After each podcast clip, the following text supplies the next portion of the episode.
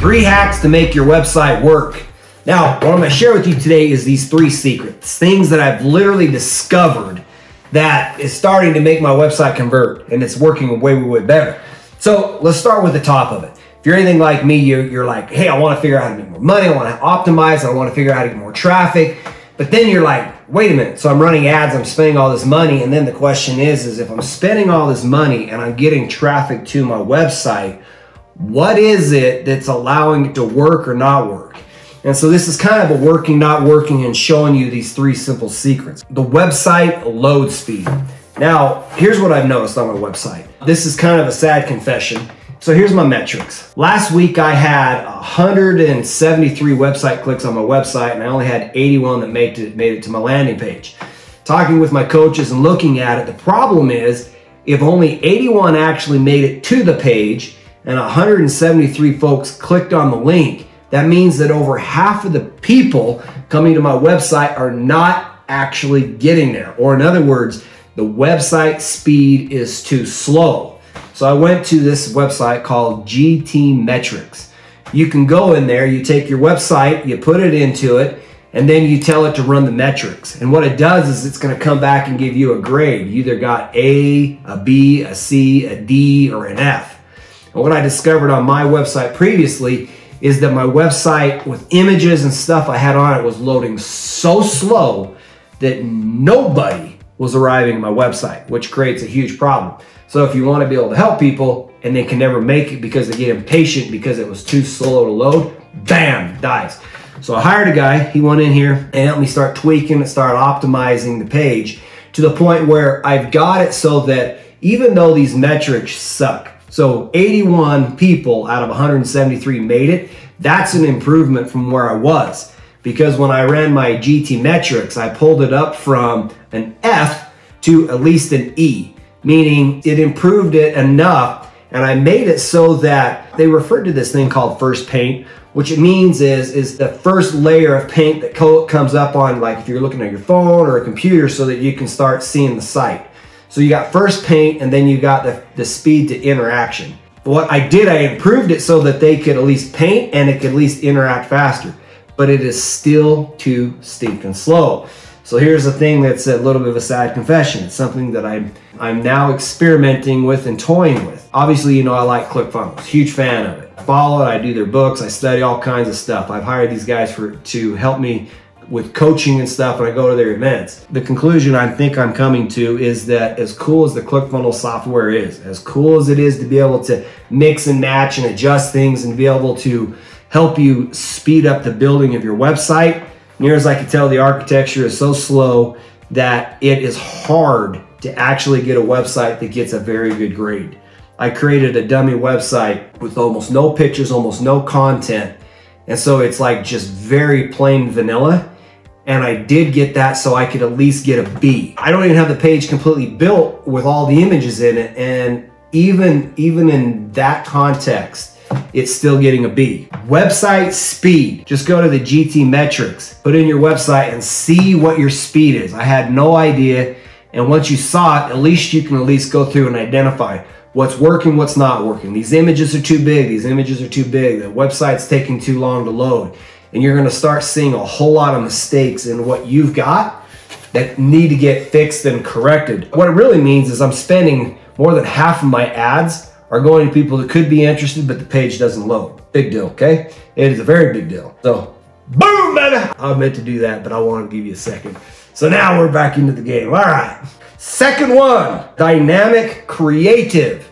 If you're not familiar with this, in Facebook, they give you a chance to create dynamic creative.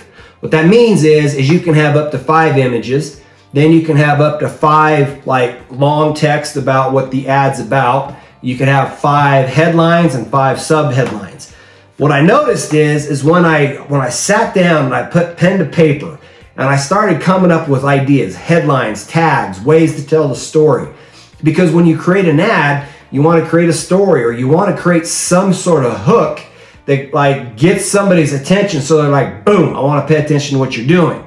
And what I discovered is, is when I was doing this, I had some that created 10 leads. 10 people were clicked on, went to my website, and I had a few of them that was zip zero zilch.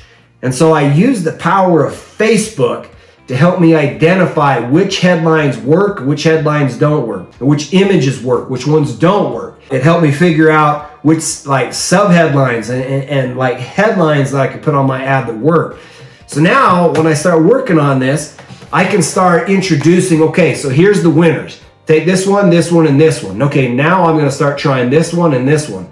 And I can start doing split tests or doing other uh, dynamic creative and I can start introducing new headlines and allowing Facebook to help me identify winners and losers. It made me feel good in the sense that I started learning what works and doesn't work much, much faster. And so, dynamic creative, boom, super easy. Measure performance. Like when I mean measure performance, it's hard to figure out what's working and what's not working if you don't have the method to memorize it. So let me pull this up. I'll show you what I mean. So I started creating metrics metrics and I literally started going through and I started documenting from week to week. Okay, what did I do different this week? What worked? What didn't work? How did my metrics change? What performances went up? I, I did a shift between what percentage I did of just still images versus uh, images with videos. I could then start measuring, well, which ones were converting better. I could start seeing headlines, which headlines are converting better. So then I can start making better decisions. And I said, okay, so based on my ad spend, did that improve? Am I spending more or spending less to be able to start generating uh, leads and opportunities? It was interesting by literally documenting it and asking myself, did this work or did this not work? Did did I change my audience? Did that improve it or did that make it so that it wasn't as good? But until you can measure it, it's hard to figure out what's working and what's not working because like marketing is not supposed to be about guesswork. It's it's almost like a science. You got to almost like visualize yourself as a scientist and say, okay, now if I introduce these elements, do I get a different outcome? Do, and if I put this in, do I do I get a different outcome? And so it's the it's the secret of being able to improve it because anything that measures or gets measured gets improved. And without those measurements, it's hard to figure out how to get some momentum. So like right here, right now, based on my measurements, here's what I discovered. I turned off all my ads, except ones that do retargeting. Uh, the ones that do retargeting, these people are at least have engaged with my website and they're at least a little semi-warm. Therefore, I want to follow up with them. But all of my other ads, I just shut them off. Not because I don't want to run ads, but because I know one, I've got a huge gap. I figured out how to get traffic. I figured out how to get people willing to click and go to my website. So I've got headlines, I've got I've got creative, I've got all kinds of stuff that works. But what I know is is they can't make it to my website and my metrics is allowing me to measure it. And so therefore it would be a waste of my money to be able to continue pouring it into this thing until I improve the speed of my website. And so anyway, that's one of my uh, rags the riches transformations that I'm showing you. I'm literally showing you steps and processes as I go through them so you're learning it live. Um, I'm paying coaches, I'm paying people that are helping me figure this thing out so that you can discover it along with me. And anyway, you can go to AskSolarMike.com, check it out. You can learn more about solar. Um, you can go and find my podcast. It's Rags to Riches Transition. You can find it on Apple Podcast. Anyway, I will talk to you later.